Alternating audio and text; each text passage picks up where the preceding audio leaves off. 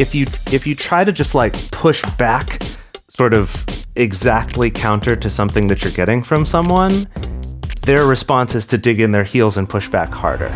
If you're happy with the same old ways of dating, If you enjoy sucking at communication, and you have no desire to improve your romantic life, then our podcast might not be for you. but if you want some out of the box ideas to deepen your current relationships, broaden your sexual horizons, develop a better understanding of yourself, or learn more about non monogamy, Then you've come to the right place. I'm Jase, I'm Emily. and I'm Dedeker. and this is the Multiamory Podcast.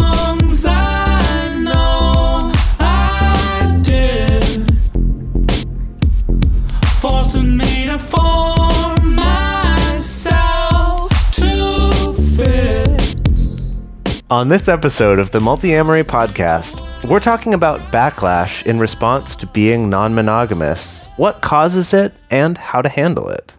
You know, I think when I was little, I confused the term backlash with backwash. Oh, really? Yeah, they're not the same thing. Wait, ew. Yeah, yeah. One's much more grosser than the other, but the other's much more painful than the other. I They're see. both bad things. Because in in planning this episode and seeing backlash, I kept thinking about Backdraft, the movie. Oh yeah, yeah, yeah. That's a good one. Or Yeah. also What, mo- Whiplash. what is that movie? It's about fire. Yeah, yeah. It's great. Okay.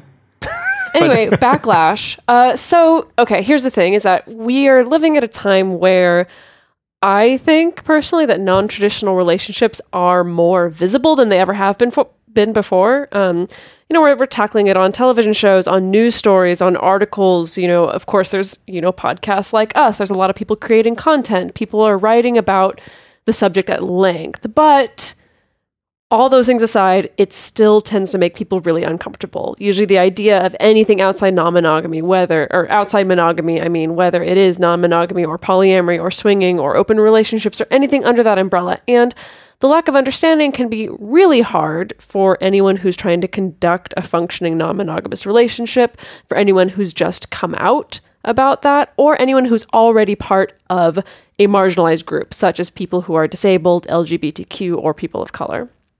Yeah. So we're going to to today talk about backlash like kind of on a smaller scale.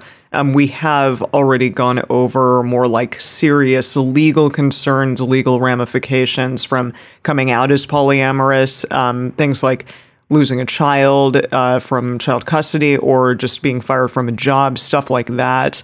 Um, so more info on those things, you should check out episode 167 um, for for like the legal kind of side of those things. Episode 167 is a good place to look. Um, and all of those obviously are very serious things, but they're not probably as common as like smaller day to day prejudices that we tend to go through um, just by merit of being polyamorous, uh, being non monogamous, or coming out as either of those things for the first time to your friends, your coworkers, your family, stuff like that. So I was interested in doing this episode and kind of revisiting some of these things just because I, a friend of mine, Mackenzie, recently um, has definitely sort of had a little bit of backlash to me about these things. I think it's brought up some things within her uh, regarding probably like infidelity. Like it brings up feelings uh, about her thoughts, obviously, on infidelity.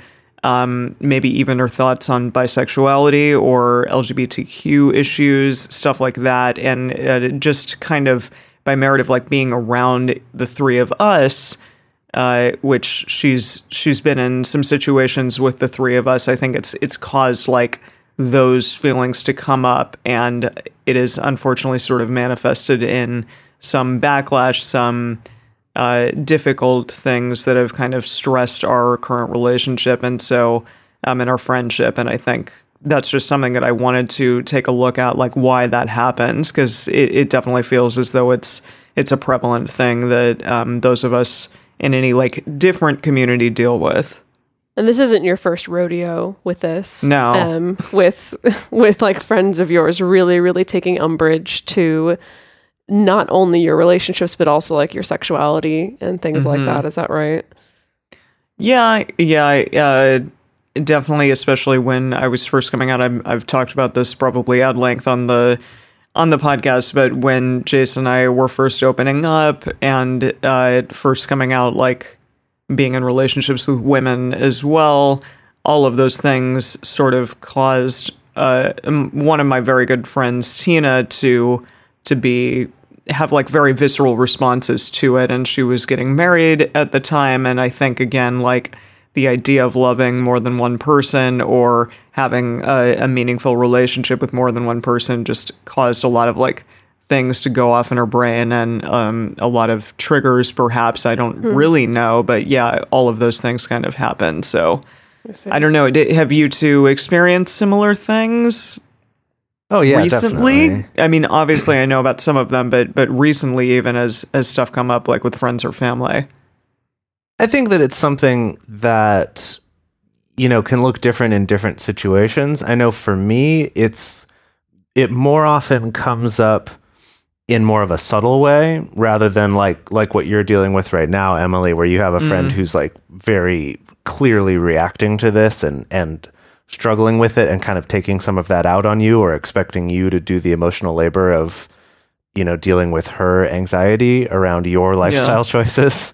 Sure. Um, but I I think for me, it's come up more in subtle ways of realizing that there's kind of um, perhaps some underlying fear or insecurity or something that will come up from friends of mine who maybe feel like I might be some kind of threat to their way of being or some sort of threat to their relationships, even if that's not the way I'm viewing it and that's not actually the reality of the situation. That that it's a little bit more of like a subtle underlying thing. Um, at least right now, obviously, when I first was coming out, there were some bigger reactions from people. Yeah. Um, of just more of that, like maybe people feeling like they're not as comfortable being around me or talking about relationships with me, almost like assuming that any conversation with me is going to lead to me trying to like destroy their relationships or trying Yeah. to to change the way that they do things. Yeah. Interesting. Yeah. Uh, I guess recently for me, I mean, it's so hard because it, it's kind of hard to, to uh, piece out like what is kind of like the stuff that you've just gotten used to after a certain Yeah. point Yeah. versus Yeah. what actually stands out. I guess what stands out is like recently, yeah, a few months ago, like a friend of my mother's, um, when I started talking about like the work that I do and about the podcast, like really didn't have necessarily like not like a violent or like aggressive reaction, but definitely like kind of a negative, surprised, shocked, baffled reaction. Um, which was strange because this person I also learned was like a huge burner and um was like all like also had been in like some kink relationships in the past. And it's like usually the combination of those two things means like talking about It's- non-monogamy. it's, all cool Right, Yeah. exactly. Like it's all cool, but but I don't know. I, I feel like I'm seeing more and more often. It's starting to be a little bit of a generational thing to a certain extent. Like I, I think because you know he's my parents' generation, and I think he's mm. I don't know still very much hanging on to the same thing of kind of like oh like you know kind of the assumptions of like no that never works that never works that never works. I don't care if you've identified this way for ten years. It never works. It never works. It never works. You know. So I think that was that's kind of been my most recent experience with that. Yeah. I mean, it's something that Jase just said earlier that there's this idea that just by merit of like talking about non monogamy or being involved in it in any way, it's going to be uh, like a bad thing for someone else's relationship or cause them, you know, th- that fear of the polyamorous possibility that we've talked of before. And that kind of underlying fear sometimes is there regardless of you know, obviously whether or not you're trying to date someone or mm-hmm. whatever, or you know, you're not necessarily like infringing upon their relationship in any way, but but that idea that it could happen is mm. something that is so scary to people, and I think we'll get a little bit more into that later. Yeah, I think we're going to get into to all of this more later, mm-hmm. but I just it made me think that there's definitely a parallel with um, another project that I'm working on right now that has to do with masculinity specifically mm. and kind of the way we're talking about that right now, what that means to people, and then also how it relates to polyamory. But in a lot of like the news articles that are critical of like college courses now that are on masculinity and things like that or that are examining it this idea that like oh you're trying to destroy masculinity by hmm. examining it. Hmm. And i think there is a certain when when people have very deeply identified with something in their life whether that's monogamy which we're all kind of taught that that's something you should really identify with especially if you're like a romantic type of person that like Yeah. monogamy should be something that you hold very highly uh, or you know masculinity can also be an example of that something that you're taught is like this is a key part of your identity and you have Yeah. to hold on to this that even just looking at it too closely is threatening Hmm. and so if someone's starting to just examine it even that alone is a threat um, Yeah, so i think there's definitely something to like the scariness of examining something you've never looked at up close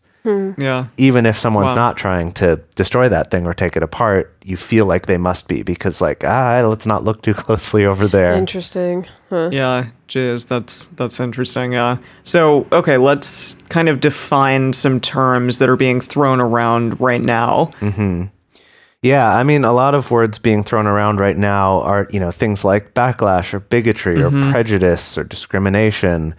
And so for this episode, we did want to clarify two of those, which are specifically prejudice and discrimination. Yeah. Yeah. So prejudice is um this is actually from Eli Sheff. She wrote an article in Psychology Today. And so this is coming from her, but it's making judgments about a specific kind of person based on stereotypes, assumptions, and incomplete or actively faulty information. So usually the person being judged is part of an assumed homogenous mass of others who are different in some way from the person who is judging them.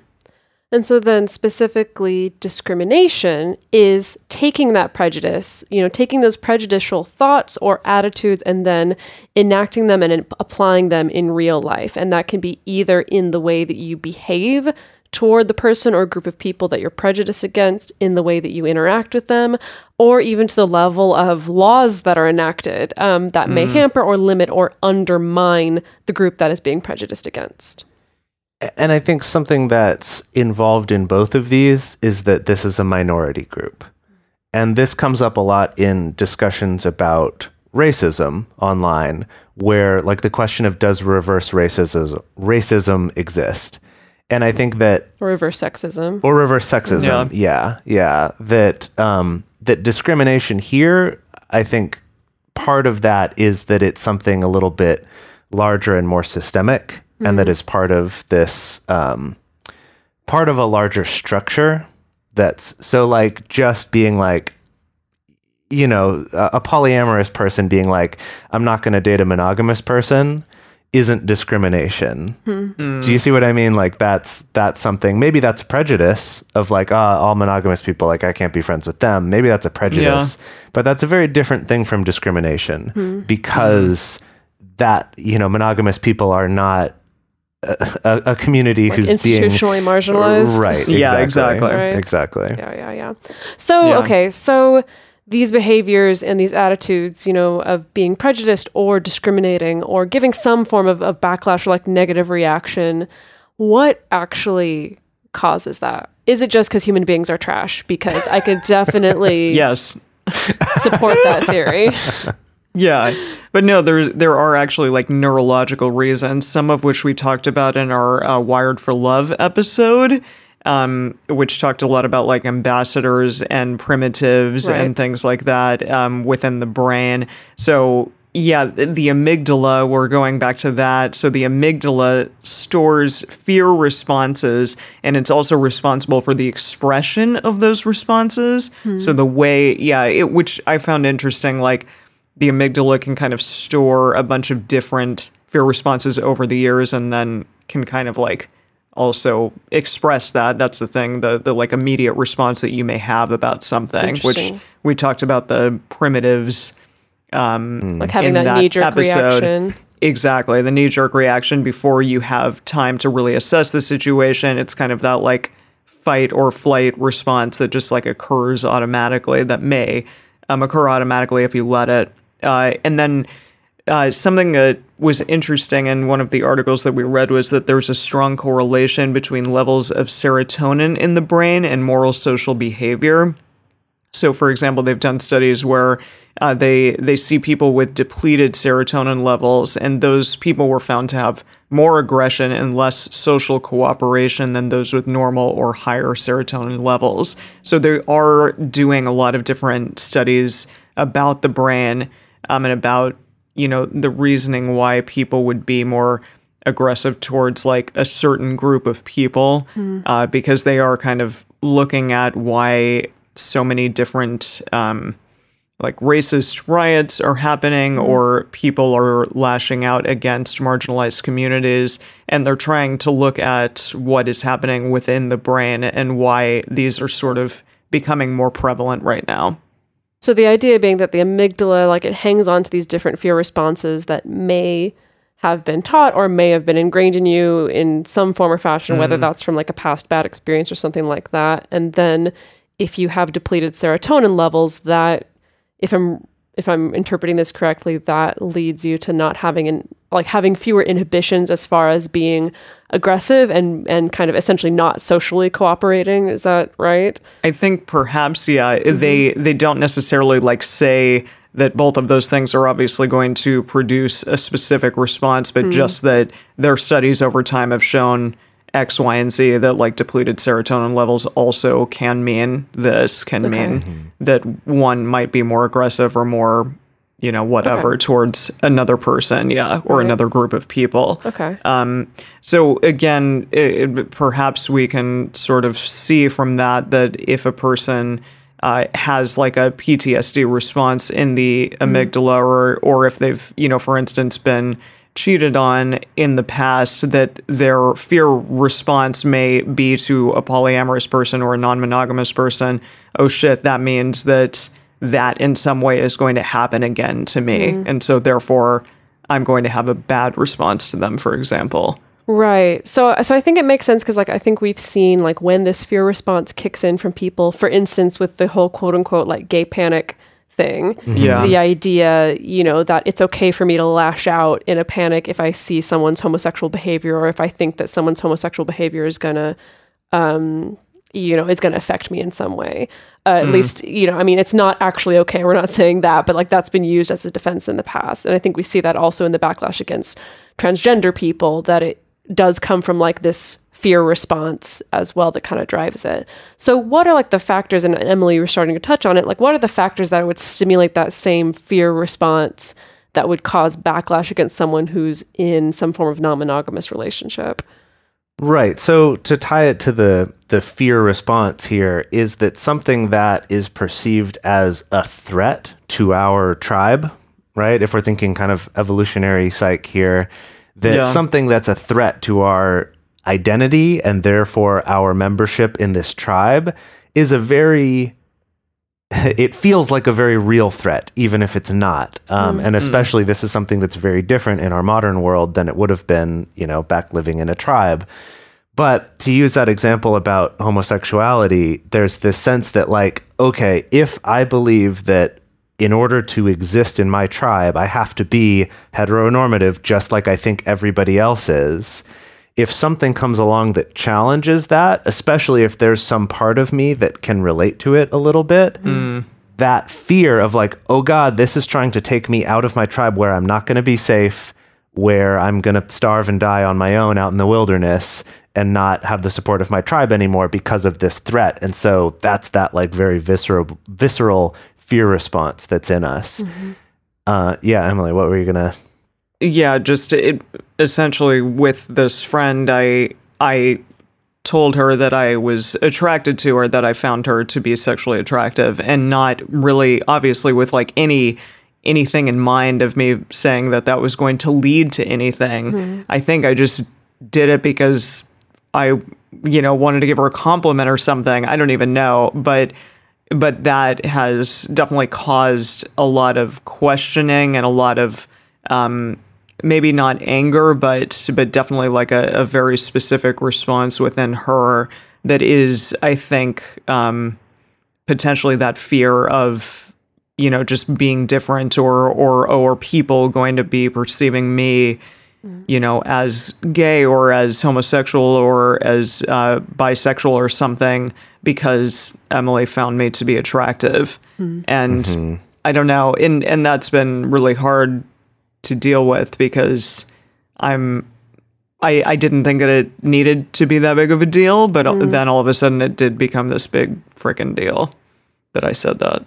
Right. So, in the same way that our sexuality and that identity can become so ingrained as like, this is what allows me to be part of society and part of my tribe. And if I let go mm-hmm. of that identity or I challenge that identity, I could be kicked out and abandoned and die. Yeah. the same thing happens with the romantic monogamous bonds that our current society draws on because the way we talk about monogamy is so associated with feelings of safety and of trust and these Kind of important like like stability. right Yeah. these very like basic level like yes i need these to survive as a social creature which is a human being um that we tie it so you know that's why we hear stuff like "Oh, Uh, i'm afraid that i'll end up alone someday if i don't settle down or if i don't get someone now. I'm going to be lonely or i'm going to have no security in my life or all these things. We've we've tied that to marriage right? Yeah. and so and this and this is also something that's fairly unique to human beings. And even the idea of like permanent monogamy specifically is very unique to our species. Like the the only Yeah. other creatures out there that are like permanently like lifelong monogamous are like Like gibbons. and like creatures that like like parasites that will actually like fuse their bodies with each other so they literally cannot um, cannot separate from each other. Right it's actually a very I, yeah, that's really gross. But yeah. Um and that and that more often it's things like penguins. Like we'll have this beautiful documentary looking at how romantic penguins are and how monogamous they are leaving out the fact that after that child leaves the nest they separate and will find other partners. And then they become like monogamous with that other partner for they're the like duration serial of monogamists. exactly Mm, interesting. exactly. There but you go. but we're taught to think this is some very universal thing and it's actually not. Um, and some would argue it's not natural for humans either and that doesn't mean it's bad that doesn't mean monogamy is bad. Mm-hmm. It Sure. just means it's not easy for us. It's not natural. And i think that when you tie those two things together the fact that there that monogamy is difficult at least in the way that it's portrayed how it should go where suddenly i only have eyes for you mm-hmm. that's very difficult. And at the same time we're told that's the only way to have safety and security and Yeah. have a meaningful life. And when you pair those two things together anything that threatens that is really really mm-hmm. scary Which I think is really interesting that it's, you know, we do look at it socially as such a foundation when at the same time, you know, the rates of, if you look at the rates of infidelity and also the fact that like just infidelity itself, it's something that like most people have some kind of touch point to. Whether it's you personally were cheated on or you personally cheated on someone or your parents like cheated on each other or a friend you like you knew have some friends in your close friend circle that are like cheating on or experiencing infidelity it's like by the time that you're in your 20s or 30s uh, you have some kind of personal touch point to infidelity um, Or a few. or a few Yeah, usually probably a several. few and so that's Yeah. really interesting that you know of course that rather than that highlighting to us how common uh, at least the desire for non-monogamy is with some people but that means that there's a touch point that means that there's the potential for there to be that visceral fear response in a person. Because usually that's the thing is like when we have a touch point to infidelity uh, generally that's a very painful thing. It's like either we experience that pain personally or we saw our parents experience that pain personally or we see a friend experience that pain personally. And that's also on both sides even for the person who is cheating like usually end up ends up experiencing a lot of pain Yeah, as well. um, and so it's like there are already these built-in pathways for so many people that if something that's like you know presented that's outside the bounds of monogamy even if it is ethical and honest and communicative that it can still bring up the set that kind of stored up fear response in the amygdala that then kind of Yeah. produces a, a backlash response Yeah, totally. And i again, we talked earlier about like the primitive thing. So they can just lash out and have like this very poor response to non-monogamy when they're confronted with the idea that um, a potential relationship structure could be different than just two people together and that's it. Um, and again, like like I said before, uh, the whole thing with oh, am I, you know, am I presenting that I maybe am gay or not because Emily is interested in me or or finds me sexually attractive or because I see her with uh, Jason Dedeker and they have such a good relationship. Does that mean and and that looks nice to me? Does that mean that maybe I want to be polyamorous? And does that mean that I'm going to cheat on my partner?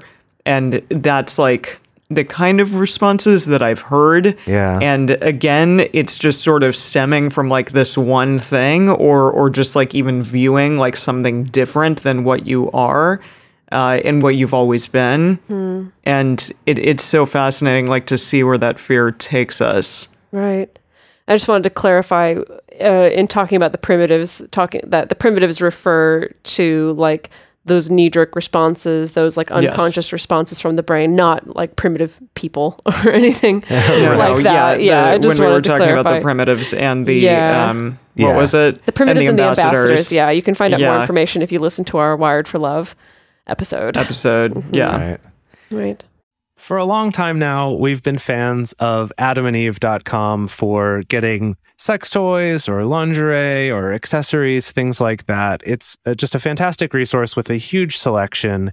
And now, not only do we have a fantastic offer, but we also have a promo code that will work on adammale.com and evestoys.com, which are their sites specifically for LGBTQ audiences. And our code is fantastic. It's 50% off of almost any item in the store and free discreet shipping when you use our code MULTI. Yes, we love adamandeve.com and have for years. They are our oldest and longest sponsor, and they just keep on giving great gifts to us and to our listeners. You can bring more pleasure and satisfaction into your bedroom by going to adamandeve.com, adammale.com, or evestoys.com and select any one item. It can be, you know, an adventurous new toy or anything you desire, something fun, something sexy, whatever sounds good. So just enter offer code MULTI at checkout and you'll get 50% off almost any item plus free shipping. That's multi, M U L T I, at adamandeve.com, adammale.com, or evestoys.com. This is an exclusive offer that is specific to this podcast, and it's better than any offer that is currently available on their site. So again, use code MULTI to get you not just the 50% discount, but also the 100% free shipping. Code M U L T I. Um, all right, so let's get back into talking about some ways that, like, what are the ways that this sort of prejudice shows up kind of in our daily lives? If you're someone who is non monogamous or polyamorous, or even just kind of considering it, or like like we were talking about earlier, even just questioning or examining the assumptions of how relationships go. Uh, so the first one that comes up is this automatic assumption that if you are in a non-monogamous relationship, it means you're obsessed with sex, uh, and that part of it that goes along with this is also the assumption that being obsessed with sex is bad, um, right? Because we do still live in a pretty puritanical society, and we have Yeah. a weird relationship to sex in our in our society. Um, but it's just that, and and the irony, of course, being that most of us realize that a lot of our serial monogamous friends or just our casual dating friends are having Are way having more way sex more sex. So much more sex, good lord. than people who are polyamorous who are actually building multiple relationships and using our energy for that. Um, anyway, the second one is then the assumption that polyamory is just a way to relabel cheating, right? And that so, oh, okay, you're just coming up with some fancy justification for this shitty, awful thing that you're doing, right? Which then leads back to what we were talking about earlier about people's triggers or things that uh, you know activate them about past trauma that they've experienced related to infidelity and that they kind of associate those things just being like oh you're just trying to say that cheating's okay but look at all this bad stuff that happened in my life because of it right. Yeah, um, yeah.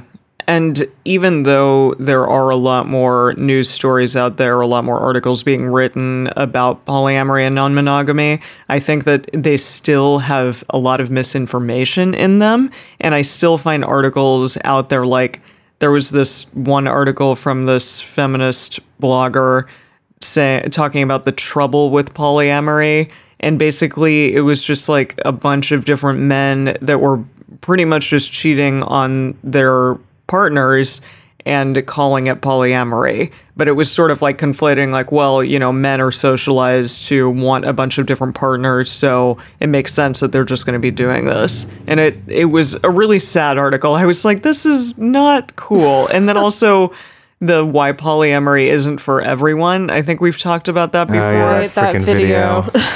Yeah, that video. It's just like ugh, okay. It's just full of these ridiculous assumptions about what polyamory is. Right, like the No, assumption totally. that like if you're polyamorous, like you're gonna be listening to your partner have sex with someone else in the other room, and they're not gonna let you join. Or And that and that yeah, that's and gonna that if your partner is polyamorous, they're gonna instantly have no regard for your well-being or how you're doing and just ignore you because they're having so much fun with everybody else. Just yeah, all exactly. these yeah, just absurd things and then it gets, you know, millions of views on YouTube. Yeah. well, that's why we have a podcast. Yeah. well, we need millions, but yeah. Well, so I think it is so interesting, and it's like it's gotten to the point where it's like anytime someone sends me a news article or my news feed like feeds me up an Mm. Article yeah. that has to do with non-monogamy or polyamory, like my stomach drops. It used to be like like six or seven years ago. It used to be like, oh.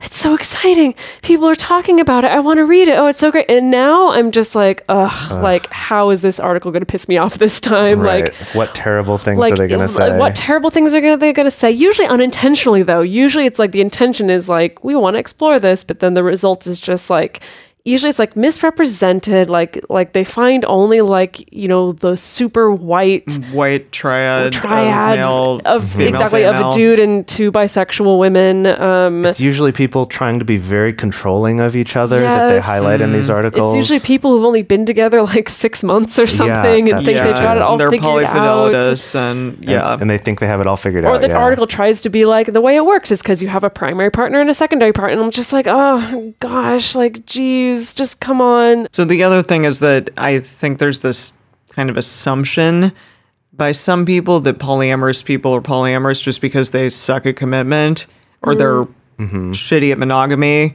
or they can't be in a normal relationship. And so they have to like be involved in a lifestyle that allows them to not have to like fully invest in one single person.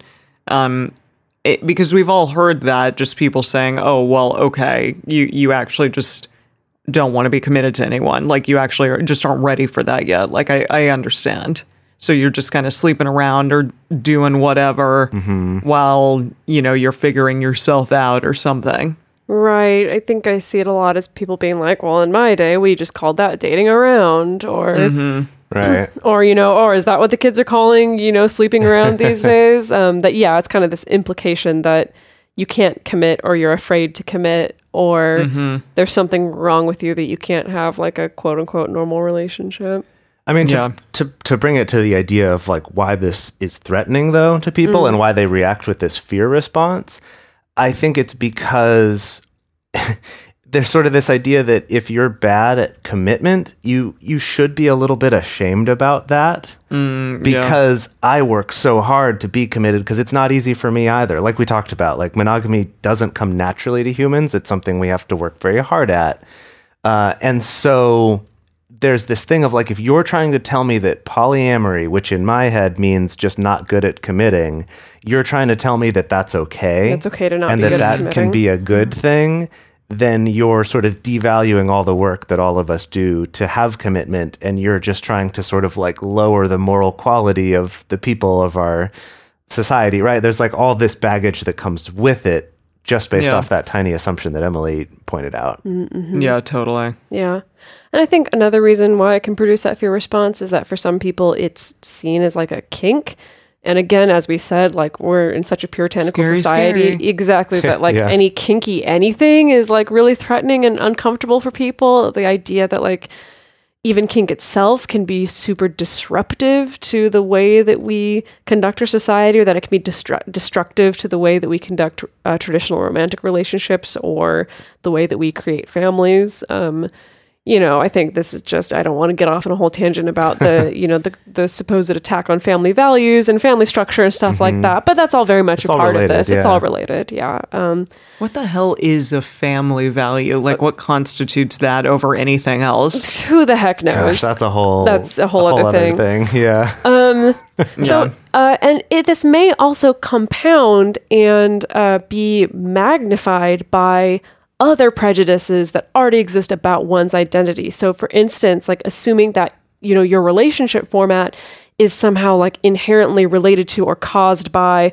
for instance, your race. And I mm-hmm. know, like, maybe you hear that and you're like, that's ridiculous. But it's like, if you, we've talked about this before, I think, with Eli Sheff, that if you already have this prejudice, for instance, that like Latinas are fiery Mm-hmm. and mm-hmm. like ravenous in bed, then in your brain it's like, oh, then it totally makes sense that she would want to have multiple partners because it fits with already these preconceived notions that I have about her racial identity. Um, mm-hmm. Right. Same thing with your sexuality of like, oh, well, you're homosexual, you're gay, and like I know So that also you're sex crazed because of you're- that. Exactly, so you're I'm sex gonna- crazed Yeah. because of that, and I know that gays just love being in thruples or whatever, like weirdo. I know it sounds Please don't weird. ever say that I, word. I know. I'm sorry. I know it sounds weird, but I'm ju- literally just repeating things that I've heard from other people. Yeah. Um, yeah.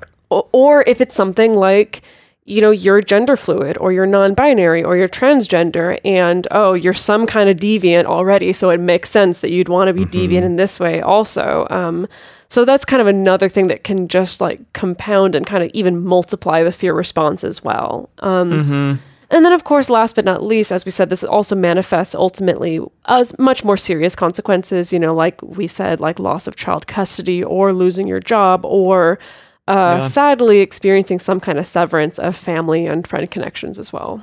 Yeah.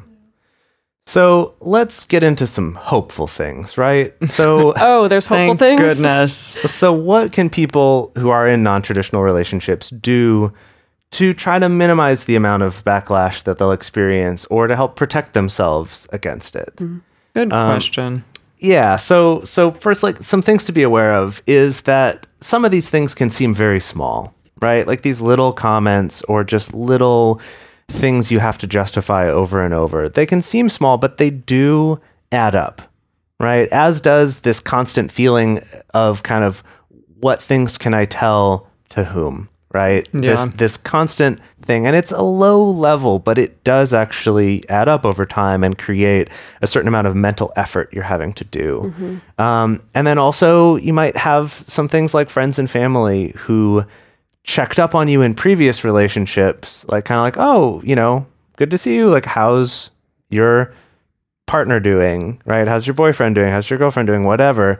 Now suddenly they might not ask you those questions anymore because they don't know how to ask or they feel Yeah, or weird how to about deal with it. Yeah. Or Right. or feel like, oh, now your relationships are just sort of a sex thing, and that's not something that, That you can talk talk about. about. in polite company. So, Mm. right. So again, these sort of low level things that that that can be there. So how can we address these? How can we try to make things better?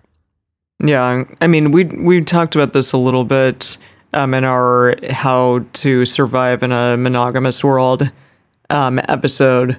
Goodness, that was eons Yeah, ago. that was Yeah. our first that was tour. our yeah San Diego show Wow. first tour. Wow. Yes, how time has flown. I know, so it's time for us to revisit it, do a little refresher here. Indeed, yeah. Yeah, and, and we talk about this a lot too. Just like find your tribe, really build your own community of people, uh, just with whom you don't really need to omit those parts of your life. Because as we've said before, it's so nice going into a party, for example, with multiple partners or seeing ex partners or seeing metamors or whatever and being like, wow, okay, I'm a part of this community and how lovely is that? And I don't have to act as though I don't know these people or they don't exist or something, you know. Uh, I'm not cool with that person because I used to date them and it ended horribly and I never want to see them again. You know, something like that. Instead, um, it's really nice to find the people who are your chosen family members. Um, and also try to come out, as we've said before, if it is comfortable, if it is safe for you. Uh, but but think about it because there are some family members potentially who may really never understand your lifestyle. If you have a 85 year old grandfather who is you know very religious and, and maybe it's not going to be fair or good to come out to him um, or you know kind to him kind to yourself then maybe don't do that. Maybe think about that before going there. Um, but if you do have family members who are really important to you who you, you think will understand who it is safe to come out to them then you know then talk to them about it show them that it's not like just a phase in your life um, and that you are happy in this chosen lifestyle and, and what you're choosing to do at this point. point and realize it might take them a while to get there, oh yeah but you know, the sooner you start that process, hopefully the sooner they'll get there. Right. right. absolutely So another survival tactic or, you know, a preventative measure, I- I think I'm going to go out on a limb here and actually say that this is optional because I think this Absol- depends I think they're all on optional. well, everything's optional in that case. Uh, but I just you don't want to have to listen to this podcast yeah, you- gosh, you can switch us off right now. We don't care. Jeez. She said it's optional. I'm turning it off.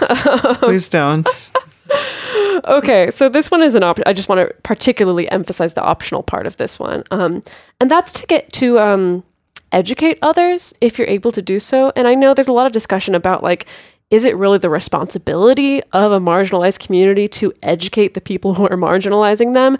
And I don't think it necessarily is. And we've No. dove into that a bunch in talking about emotional labor, and this is definitely something that you know people who do identify as trans or people of color or people who are already like spending so much energy just to survive in the world that like also expecting them to educate the ignorant is just another thing on top of the pile um so that's why it's like if you feel like doing this would not be detrimental to you or to your mental health, um, then yeah, educating. Um, because of course, like more awareness brings more acceptance for everybody. Um, if people are interested, you know, you can provide articles or books or this podcast or even sharing your personal stories to help the people around you understand and for you to show them how this is something that's good for you and this is something that is valuable for for you. and maybe dispel some of their misconceptions. Yes, yeah, exactly. Totally. And we will talk about that a little bit more toward the very end of this episode. Um, and also, you know, feel free to integrate. like, You know, I think that connecting to community is good. You know, connecting to a polyamorous community or non-monogamous community is good. However, it's also good to find ways to grow your support network and to connect to a community that isn't just based on polyamory. I found, um, you know, if you can find friends of yours who are comfortable with you and who are kind to you about what your relationships are. Um, or if you're able to find some other community that's based on something else like if you're able to find your d&d community or your rock climbing community or your salsa dancing community that also happens to be uh, a place where you feel like you can be open about who you are and not have to hide it um, that's also fantastic because it is really good to be able to meld the quote unquote normal world uh, with uh, you know, with your very not normal seeming world. Sorry, I, I really want to emphasize putting normal in quotes because it's all relative. Um, yeah, absolutely. totally. But I just think it is really important to be able to build your support network out that way. Um, Yeah. so I think, you know, those are some of the preventative measures that you can take. And we also wanted to talk about specifically like if you're in the face of a negative reaction, like it's happening to you in the moment, or you're anticipating like, I know when I talk to my dad about this, like that this is going to be a bit of a tough conversation. Or if I talk to my ex partner about this, this is maybe a difficult conversation. We have some tactics that you can employ actually, like in the moment, um, or as you prepare for that moment, that can help you get through it with some ease and some grace. Yeah. So, first is to take some time uh, before you're in that situation to write down the questions and the assumptions that you think you'll come up against. And, you know, this episode is a good resource for those. Also, like our episode about some of the most common questions. Um, that's a good one. There's lots of Mm-hmm. I articles. wrote, yeah, I wrote an article on bustle that was specifically, it was like, it came out around Thanksgiving time and it was specifically about handling questions from your family about being non monogamous Mm, right. and how to answer them. Yeah. So, and and this list, you know, could be different depending on the person or your relationship to that person, but to kind of get a sense beforehand of like what are the things that I think they might ask, mm-hmm. right? And then to think a little bit and maybe even write out how you'd like to answer them or what sort of resources you think it would be helpful to provide. I think especially if you're kind of newer to non-monogamy or polyamory yourself, it can be really helpful to have other resources either just to reference or even to give to people. Um, I really recommend Dr. Eli Sheff's book, When Someone You Love is Polyamorous, both as a great way to give in, like for you to get information to give to other people or to even give them that book if it's someone who's willing to read a pretty short book dispelling some of those myths. Um, but to be able to give like a succinct answer and to try to not, you know, avoid getting caught off guard by something. So then you don't have that moment. Like I know I've had so many times in my life in general where someone asks you something and like you don't have a good comeback and they're like, uh huh, see? and then the next day you're like, but this, like, oh, but said no, I have a perfect response. No, that doesn't make sense. They thought they got me, but they didn't. Like, I was just too slow, right? So to kind of help avoid those situations Too slow again, Jase. Yeah, You're right. slow, B. Uh, can I? I just want to put it out there, and I don't want this to turn into a challenge, but Uh huh. honestly, I feel like I have not received a question that I haven't heard before about non-monogamy Mm. in at least five years. I, I think Yeah. I've had that conversation so many times in my life, not just in my personal life, but also like through my work and through my job and through interviews and stuff like that. That I'm kind of like I'm waiting for someone to ask me a new question. I'm excited. I'm waiting. I'm waiting for. I don't know about a gotcha, but more of a like. Oh, okay, that's a new angle I hadn't, Hadn't thought, thought about, about that. answering. Like, Yeah. like I'm ready because it's like everyone hits all the same questions. So Well, I don't and- want this to sound like a brag, but I, well, I just okay. yeah. Your humble brag aside. Uh, okay. um, that I think that like the reason why that feels that way is because you've you know not only just talking to people in your personal life but also in this podcast and being sort of a public figure about it you've had to answer questions a lot and so you've kind of gotten through that variety and you've taken mm-hmm. the time to think about those questions even writing blogs about them or recording episodes about them so that when people ask them now it's like oh i kind of know Could do it in my sleep. I know how to answer this in a short way. I know how to give them a longer answer. I know how to give them an answer if they're struggling with it versus if they're asking from the outside. Like you kind of know all the variations on it. And I just want to say, like, you'll get there if you are newer to getting these questions, either newer to being out or newer to polyamory or non monogamy, uh, that, that it'll get there. But also, there's ways you can get there faster. And that would Yeah. be things like this. like kind of writing down these questions and thinking about what your answers would be to them. Uh, and then the other thing, and this is one that isn't talked about as often, but I have personally found to be very useful. Um, and it takes it can take a little bit of finesse, I guess. But this is now to take not just the things you think people will ask you, but to take the assumptions that they're probably going to have. And again, you can pull this from those lists of like common misconceptions from stuff we've talked about in this episode, things that you just think they might be thinking is to take those common assumptions and work them into your conversations with these people, right? That that you are out to or that you're having these conversations with. In order to have a way to kind of dispel these myths that they might be thinking without them having to ask you about them. Like, and oh yeah, it's all about sex, of course. No, actually, it's not. Blah blah blah. right and like to, that? and to do it in a way that allows them to save face so Mm. you're not saying you probably think that it's this but it's not. Trying to do that like i'm going to challenge you kind of thing because that's not going to get anyone on your side. And if your goal is to have people be supportive of you that's not a good way to do it. Um, but if it's more like in the conversation could be like oh man, you know, I was listening to this podcast recently and they were talking about like how common this absurd belief is that there's like a, a sex addiction that's part of of this or that we're always going after people's relationships and trying to break them up so that we can sleep with everyone. And like that's so ridiculous right? Like that's totally not that. It's very much this other thing right? To kind of like obviously try to do it in a way that's organic and not just out of the blue. But to kind of That's where the finesse comes in that you to were the finesse, yeah, Yeah. is to kind of bring up some of these things to dispel those myths without them having to like walk into that wall and be embarrassed Mm. about the fact that they had this misconception. So you mentioned allowing the other person to save face, and I think that's really interesting because it's like what I see, uh, like online at least, is that it's like no one's embarrassed about having assumptions. like, you know, is that like someone's assuming like, oh, you're a sex addict, and if the other person's like, well, no, actually, you know, people make that assumption a lot, but actually, it's not the case. That the other person's not like, oh, I'm so embarrassed that you corrected me. It's more like, I don't give a hoot. Well, So tell me, yeah. So tell me about the saving no, face that's thing. it's it's the same thing we've talked about with like online arguments or with Mm-hmm. disagreements. Is that if you if you try to just like push back, sort of exactly counter to something that you're getting from someone, their response is to dig in their heels and push back harder, right?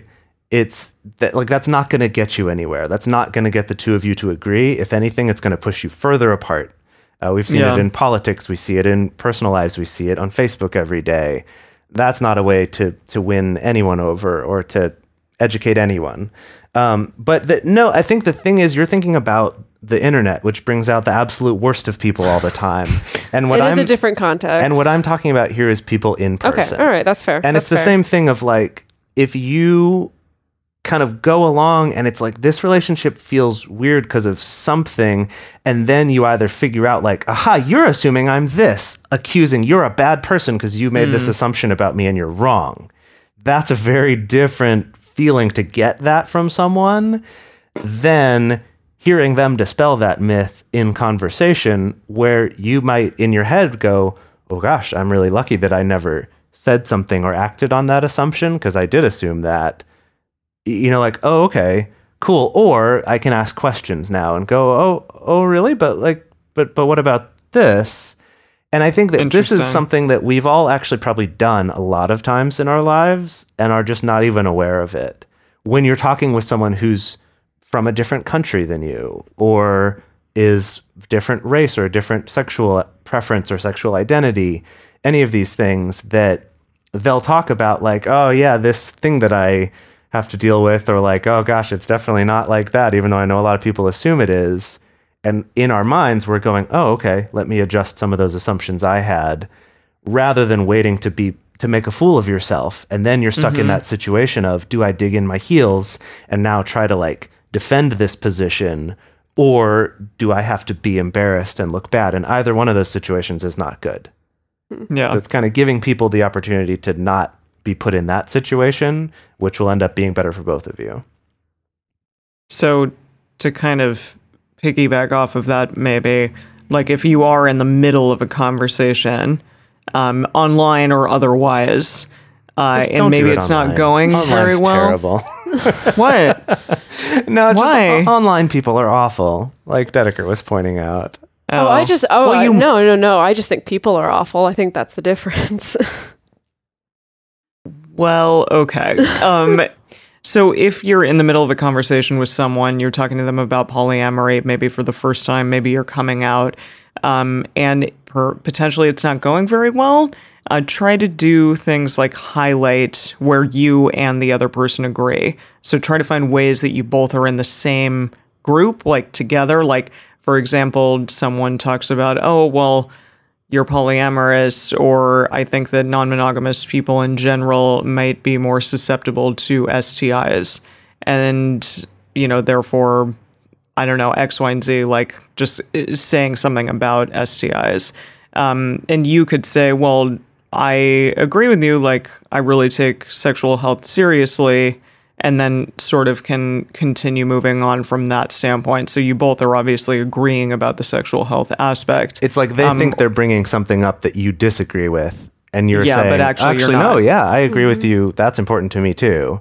And yeah kind of- or exactly or or you're they you know talk about oh well i really don't like cheaters i think that that's awful this just sounds like another way of cheating and you know you can say yes i also agree that cheating and infidelity are really destructive. They're really hurtful. Um, but actually that's not what this is et cetera et cetera. So again you are showing that both of you do agree on a topic, but that that's not necessarily what this is about by any means, like what their preconceived notions of it are. Um, and then also, again, if it is going real off the rails, know your boundaries in these situations. Like, try to figure out maybe when it's time to end the conversation. If there's insults being thrown at one another, if there are raised voices. Again, if you're online and there's been like five responses, I forget what is this five response thing. Yeah, we we talked about this on our online argument episode. That's like there was actually a study done that Mm-hmm. if you're having an online debate and there's been more than like so let's say you're talking you're debating with someone and it's been more than five replies Oh. and neither of you are changing your position or or like no one's giving anyone any ground or no one's changed their mind then like the debate's not going to go anywhere and so That it's like sense. if it's been more than five replies then it's time to Just end leave. it Just be and i think Yeah. i think you can kind of apply that to real life a little bit also that if you're finding that like you're talking in circles Hmm. and that like this person's kind of giving the same argument back to you and i don't know if you even want to try to count literally i don't know if the same number system Five would apply yeah. Yeah. that like you can reach a certain point where it's clear like okay this isn't going anywhere and so it's time to end the conversation um Yeah. so again like we talked about way back in that you know online arguments episode you know, once you've gotten to that point where it's clear, like, okay, this isn't going anywhere. Maybe it is the five replies thing. Maybe it's like, okay, this person has like now like leveled a personal insult at me, and like, and I have a boundary against that. I'm not going to continue this conversation. Um, the best way to get out of it is like see if you can identify what the core disagreement is, and then state it non-violently. You know, very carefully state it, and then stop, and then extract yourself somehow. So it could sound something like this. You know, you could like once you realize, okay, this isn't going anywhere, it's time to end this conversation. It could be, uh, so it seems like your perspective is that monogamy is something that's required for a relationship to be healthy. Um, my perspective is that you know honesty and communication is what's required for a relationship to be healthy. So I think we value different things in relationships, and then leave it at that. And however you want to end that conversation, whether it's you know, okay, like so like, you know, let's not talk about this or let's like or let's just stop talking about this or if you're stuck with them and then it's like, okay, let's just go get ice cream and talk about something else. um or something like that. Um it could be something like, okay, so it seems like you're concerned that my heart's going to get broken, broken, and that my partners are going to hurt me, and I feel like I'm in relationships where I'm safe and loved, and I think that we just see things differently. And I know that leaving these conversations isn't always so like nice and neat in that way. Like It's not you, like online where you just log off. where you just then- log off or block them or whatever you want to do. You Right. know, it's it's not like if you're like, okay, I think we see things differently, so let's end things there. That the other person is definitely going to be like, okay, sure, cool. Um, maybe they will. I don't know. Uh, but just I think the important takeaway is just that like take care of yourself. You know, and like it is okay to leave an argument if it's starting to become detrimental to you, or it is okay to leave a conversation like this if it's becoming detrimental to you. Um, just make sure to maintain your boundaries and take care of yourself. And then along those same lines, it's also important to know when to not even start this conversation. Um you know, like again, like value yourself, prioritize yourself, you know, save your energy, save your emotional labor. Um it may mean like I, you know, I am just not having a good day today. I cannot tackle this conversation with this person now. It doesn't mean necessarily that you'll never talk to them about it, but maybe it's going to be at another time when you actually feel like you have the energy or the emotional labor, you know, to give to it. I think we see this a lot online where someone says something really absurd that we disagree with, but if we know that it's like, oh, well, this comes from my historically super conservative uncle who's like also really mm-hmm. transphobic and homophobic, and knowing like, you know what, maybe someday I'll have a talk with him about this, but like right now I'm trying to get some stuff done and Right. I you know, and this is also going to be upsetting to me and I just I can't do it right now. So like it is okay to pick and choose your battles to a certain extent. Just making sure that like you are taking care of yourself, you're prioritizing your mental health and your energy. Yeah. So we would love to hear from you. Like, do you have any techniques that you found that have been really effective for, you know, for making these interactions go better or better ways of taking care of yourself? Uh, anything like that. We would love to hear your take on this. How's this been for you? What's it been like? The best place to share your thoughts with other listeners is on this episode's discussion thread in our private Facebook or Discourse forums. You can get access to these groups and join our exclusive community by going to patreon.com slash multiamory. In addition, you can share with us publicly on Twitter, Facebook, or Instagram. You can email us at info at multiamory.com leave us a voicemail at 678 MULTI 05, or you can leave us a voice message on Facebook. Multiamory is created and produced by Jase Lindgren, Dedeker Winston, and me, Emily Matlack. Our episodes are edited by Mauricio. Our social media wizard is Will McMillan. Our theme song is Forms I Know I Did by Josh and Anand from the Fractal Cave EP. The full transcript is available on this episode's page on multiamory.com.